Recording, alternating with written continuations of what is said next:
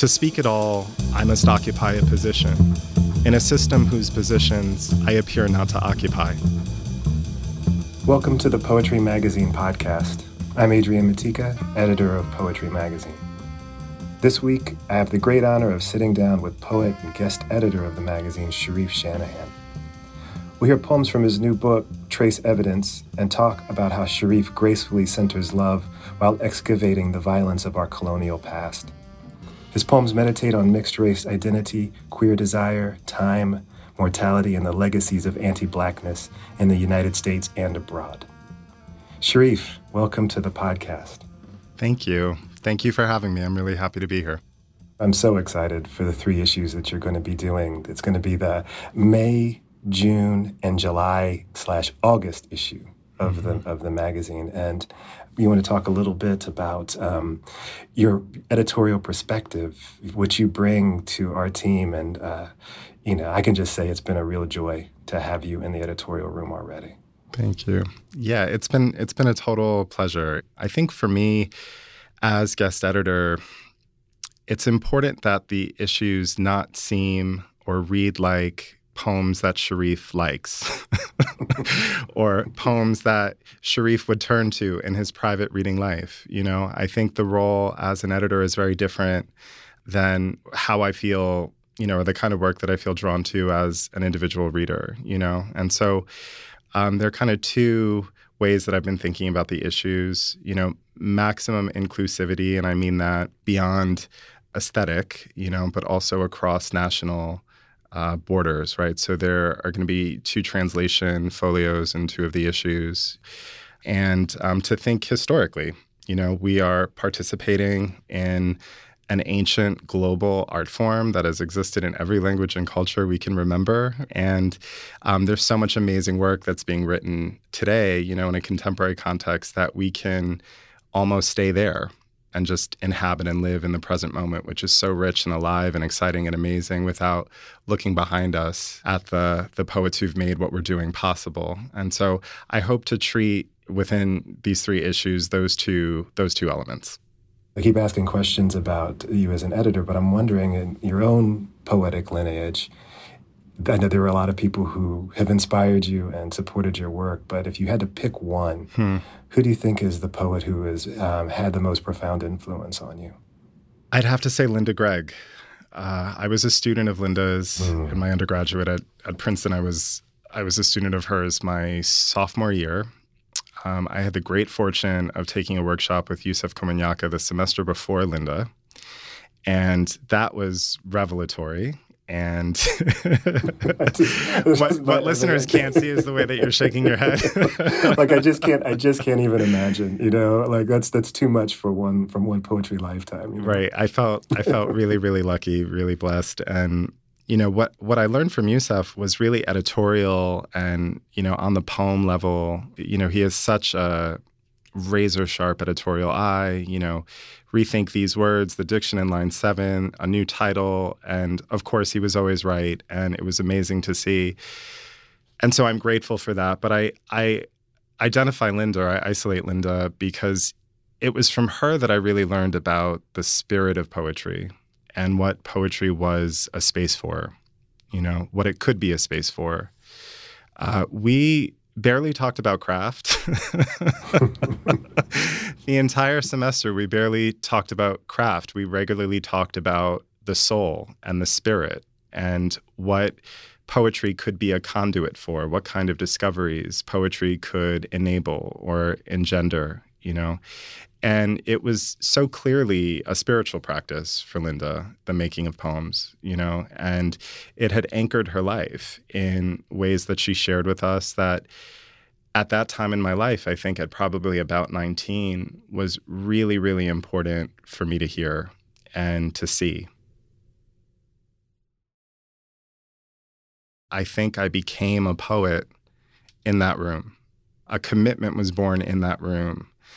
And what's funny about that class, though, is that I actually tried to drop it. I went the first week, and Linda was super eccentric on a wavelength of her own. And I did not know what to do with my discomfort. I felt really uncomfortable that first class, and you know, she she asked a question something like, uh, "How many are you?" They told me that I need to tell them how many people are in the room, and I don't really do numbers. and we were like seven or eight students, you know, so it was just like, what is happening? And I left the class and had decided that I was going to try to get into a different section. And so I went to James Richardson's section the next week and I had my 10 poem, you know, 10 copies of my poem and I said I, I need to be in this section. I attended the Tuesday section last week and I really need to be in the Wednesday section because there's this scheduling issue and he said I'm so sorry if you want to continue taking the class you're going to have to stay in the section you're in. So I went to the bookstore, the Princeton bookstore and I went to the poetry shelf and picked up Chosen by the Lion, which I think was Linda's third or fourth book, and opened it at random to a poem called Asking for Directions, which was was devastatingly beautiful to me and it was an experience that was emotional, intellectual, physical. I mean, I really felt it with my whole being. And when I closed the book, I just thought whatever that is, I need to continue to pursue. I don't know what just happened to me. I know that's a poem, but you know what?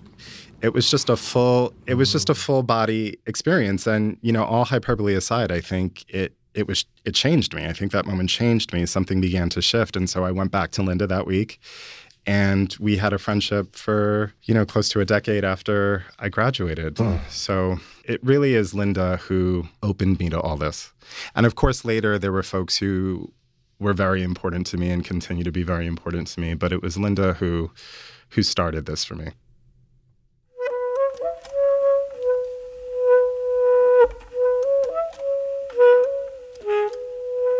Charif, can you tell us a little bit about your new book? I'd be happy to. It's called Trace Evidence, and it's a triptych. And the second section of the book is really a long meditation on home, belonging, and the mysteries of fate. And its occasion is this bus accident. I was on an overnight bus in Morocco that crashed while I was in Morocco conducting genealogical research. And I was medevac to Zurich, Switzerland, where I'd lived with my ex partner and had three surgeries, long convalescence. It was a huge ordeal. And there were a lot of questions inside that experience, specifically, how on earth could it happen that a year I believed I would spend in my ancestral homeland turned out to be mostly spent in my childhood bedroom. What does that mean? And that's the second section. And the first and third sections take up questions of mixed race identity, time, mortality, all of which is in orbit of love, which I think is is the most essential aspect that the book tries to touch. I cannot wait for these poems to be in the world.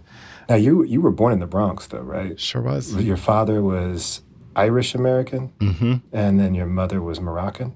Um, what do you remember about growing up in the Bronx?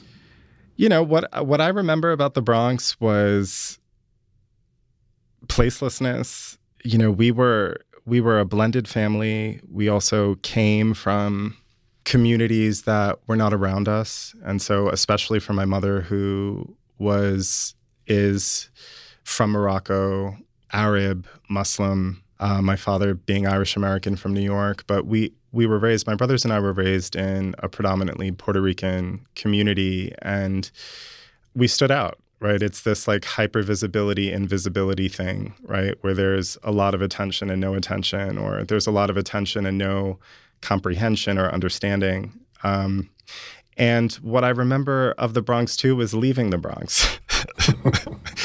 you know, we we often left. Um, we lived in a part of the Bronx called Kingsbridge, and my brothers and I went to primary school in Riverdale, which was about three miles north of uh, where we grew up. And we went to high school in Westchester and New Rochelle, and when I got my first job and started working, that was happening in Manhattan. I worked at Armani Exchange and retail on 51st and Fifth Avenue. And so it was always a, question of, of where we were going, where life was going to happen away from where we lived.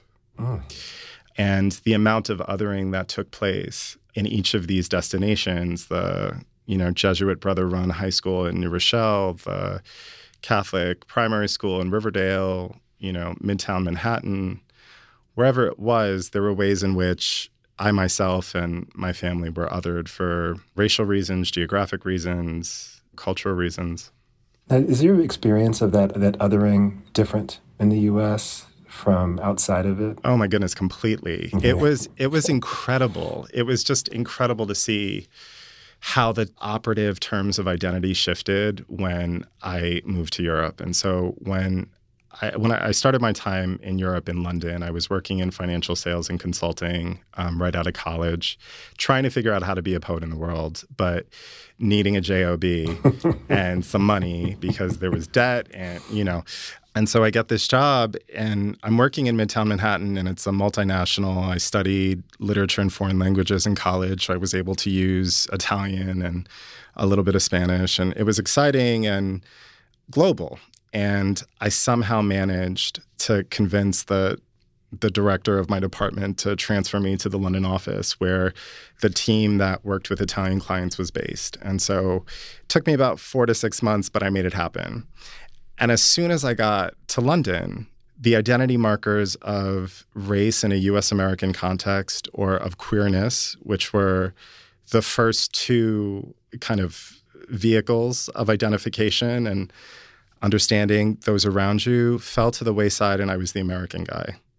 Uh-huh. I was the American guy on the team with the person to my right who was from Paris, the person to my left who was from Milan, the person in front of me who was from Dublin. And so it was international in a way that was very different from the kind of international experience that I'd had in New York, which of course is an extremely international, diverse place, there was a lot of folks who were born and raised elsewhere who arrived for their professional life.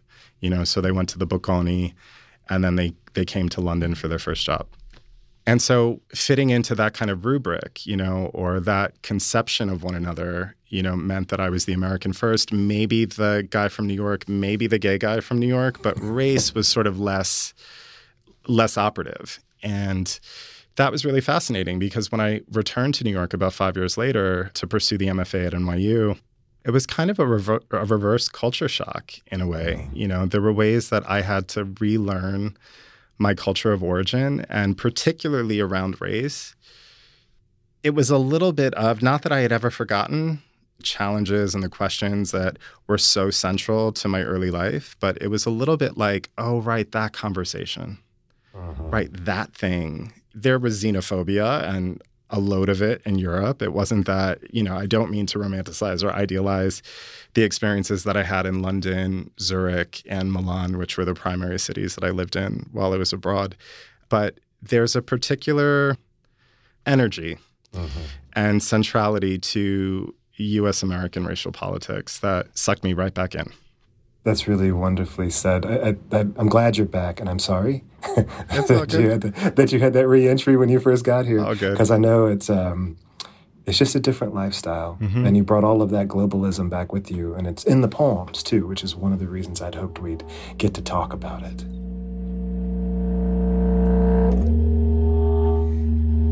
Charif, would you please share Wound with us? I would be happy to. Wound. It has taken me years to begin this poem. I have not known from where to speak. Because I had not been positioned, I had not positioned myself to speak. In this way, it has taken me years to begin not only this poem, but being, a person at all, which is required for speaking, it turns out, which is, frankly speaking, the thing I have most wanted most needed to do. Not for my ego, not exactly, but to clear what had positioned me in the first place in no place.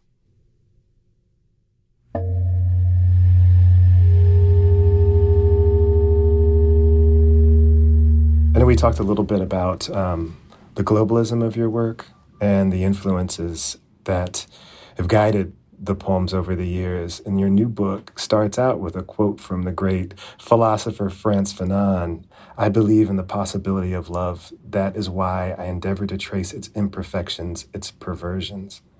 I love that quote. I'd never heard it before until I hmm. until I read the book. So, uh, how have you, you know, as a poet, endeavored to trace love's imperfections and perversions?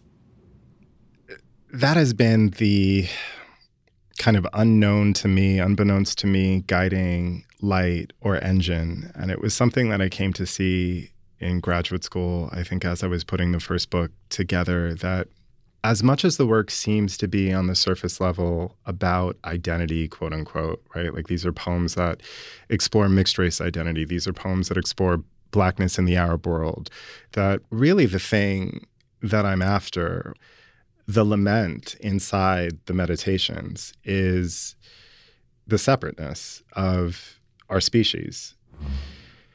It just has always seemed to me as plain as day that we are so obviously all the same thing. And yet here we are in the social world. Here we are having to navigate the terms of the world that we have constructed. And for me as an individual who is not really accounted for by those terms, that has put me in a place that makes the reality of oneness, of human oneness, irrefutable. And in some respect, the truest thing available to me. Mm.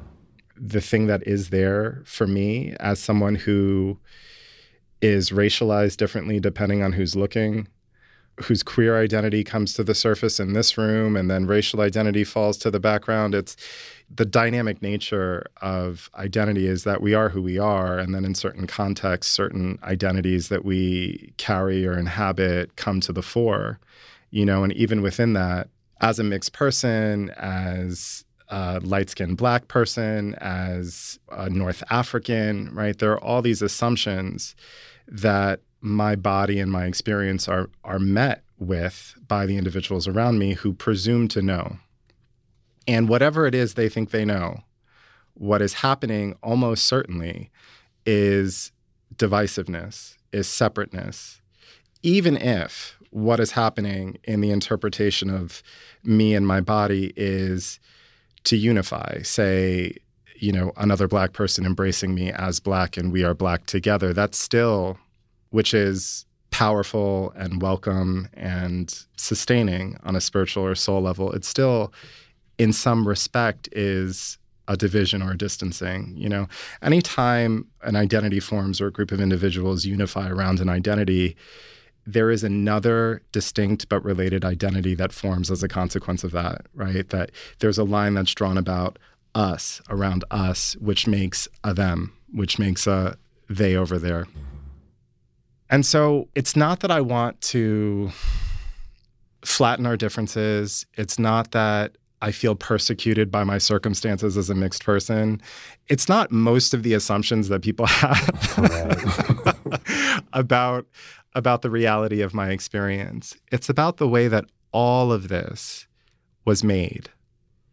And in that, in its constructedness, necessarily, therefore, there is a lived point at which the constructedness reveals itself and it dissolves, it falls apart. And I'm interested in that. I'm interested in that moment because I was born into that moment. I, in some ways, I exist there.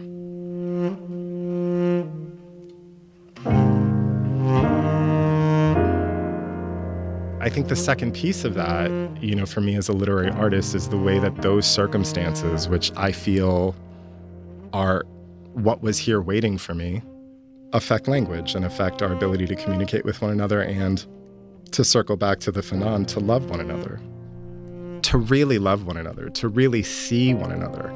And how do we how do we do that? And the question is maybe a little more pointed or charged or contentious for someone who within a particular social context is illegible because how do you love an individual who in a way doesn't even really exist within a given social context right like how, how does one do that right mm-hmm. mm-hmm. and love in all its expressions you know romantic sexual love familial love maternal love right self-love mm-hmm. all of it right that love is the thing at stake it seems to me inside these compartmentalizations and uh, separations and divisions and so you know on the point of placelessness or you know not really having a, a position and um, language speaking communication there's a poem that opens up the first section that maybe I could read. Yeah, that'd be great. Um, it's, I should say that the two words in the title are in quotation marks. I don't want to explain away the poem, but that I'm really trying to kind of foreground that the object of inquiry is language and name, naming. So this is called Mulatto Quadroon Somewhere Between. I want to tell you what for me it has been like. To speak at all, I must occupy a position in a system whose positions I appear not to occupy. Though some say such non position is my position, speak from that placeless place outside the system, etc., some would say and have said. If the placeless place is created by terms of the system, then it must be within the system, even if it appears otherwise. And so it may be that the position presumed to be of body might better be regarded as a position of thought or a receptivity to possible experience, as conceived by the still implausible eye of a man who defined the flimsy self he carried against those whom he did not understand or know or in any real sense see. And if the possible vision of that implausible eye accounted for you in name only, then filed you under consequence, side effect, it is not that the system fails to position you, it positions you actively and specifically nowhere, so that you appear on the outside, but remain within. Or you appear within, but remain on the outside, which is to say, in other words, apart and a part. And so, if to speak in a particular social world, I must occupy a position, and that world consists of positions that are clear, but none of which clearly I occupy, then it may be that I cannot, even if I want to, tell you what for me it has been like. And so,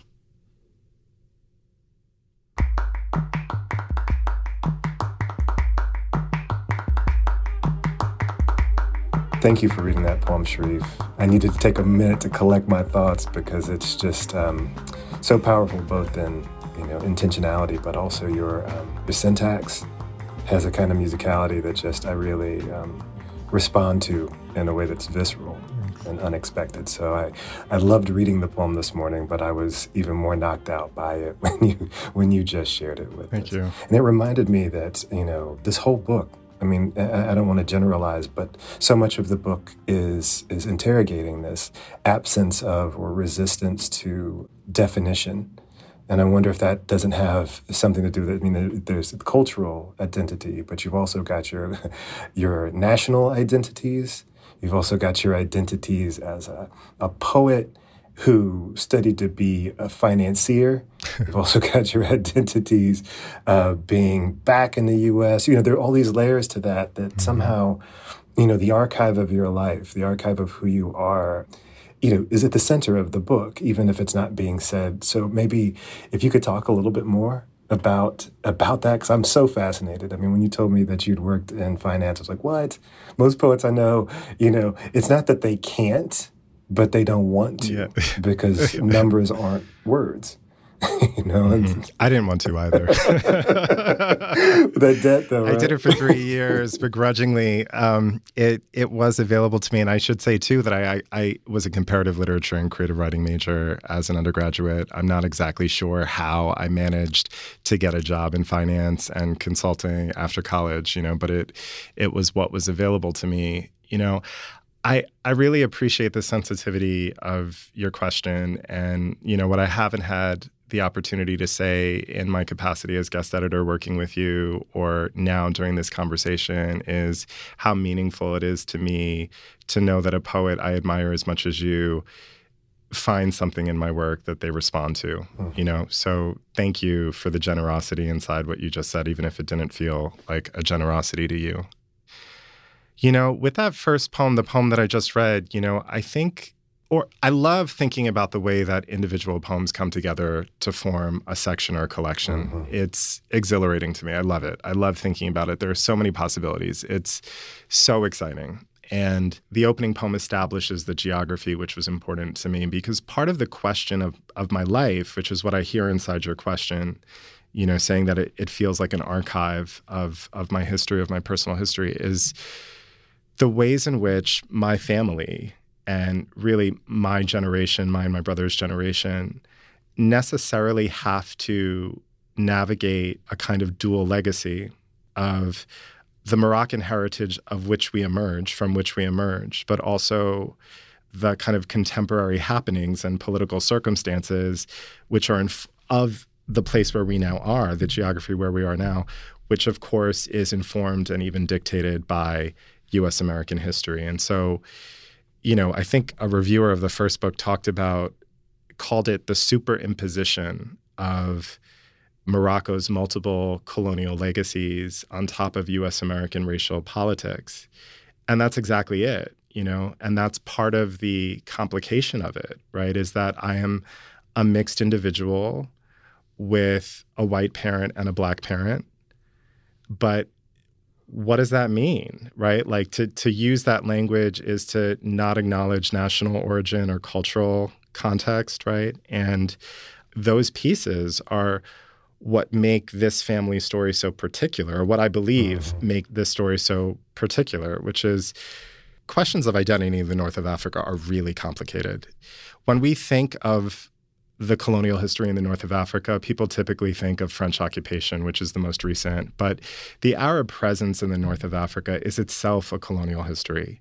And so what you have in the north of Africa are Arabized ethnic groups of various phenotypic expression. And so it's it's what makes possible a dark skinned North African who identifies as Arab and does not identify with Africa or blackness at all. Mm. And so my mother would be, you know, the speaker's mother would be one of those individuals, right? And so what then happens when that individual immigrates to the United States of all places, right? Which has the relentless, persistent, unavoidable, pathological racialization of one another internalized so deeply that we don't even know that it's happening. It's so automatic. You know, there's a line in one of the poems, a poem called Self Determination with the question of race, that says, Some of us don't even see how we see. Mm-hmm. And so, what, what of that individual's experience? You know, the identity markers that are germane to my mother's experience are Muslim, woman, Moroccan, Arab, eventually mother, right? These are the ways that she understands herself and that she names herself. And then there's this question of blackness that is thrust upon her when she comes to the United States. And so it's not that I think an individual in her circumstances must revise their self concept. It becomes important to consider those circumstances when children are involved. When there is a first generation Black American experience that is happening outside of Black American identity in the way that that phrase is typically used, right? Mm-hmm. So, which is to say, not a descendant of uh, enslaved Africans in the United States. So, I think that this is sort of like the the origin point really it's mm-hmm. like all all of this emerges from that set of circumstances you know and i think the inclination for a lot of people is to flatten the complexity mm-hmm. so i think when i when i kind of trace out those circumstances and you know h- how my cultural inheritance and by extension my identities are informed by those circumstances what i'm not reaching for is a simple irrefutable answer. I'm not even really reaching for an answer. I am generating questions you know? These are the circumstances right? Nobody asked for them. Nobody alive created them but here they are. And here we are having to navigate them, right? That's part of what I believe I can do. One of the things I feel that I can do as as an artist. Mm. Oh, Charif, that is well said. Man, thank you so much for uh, joining us today. Thank you. on the podcast, and I look forward to the book. Trace Evidence comes out in March 2023. Thank you so much for having me, Adrian.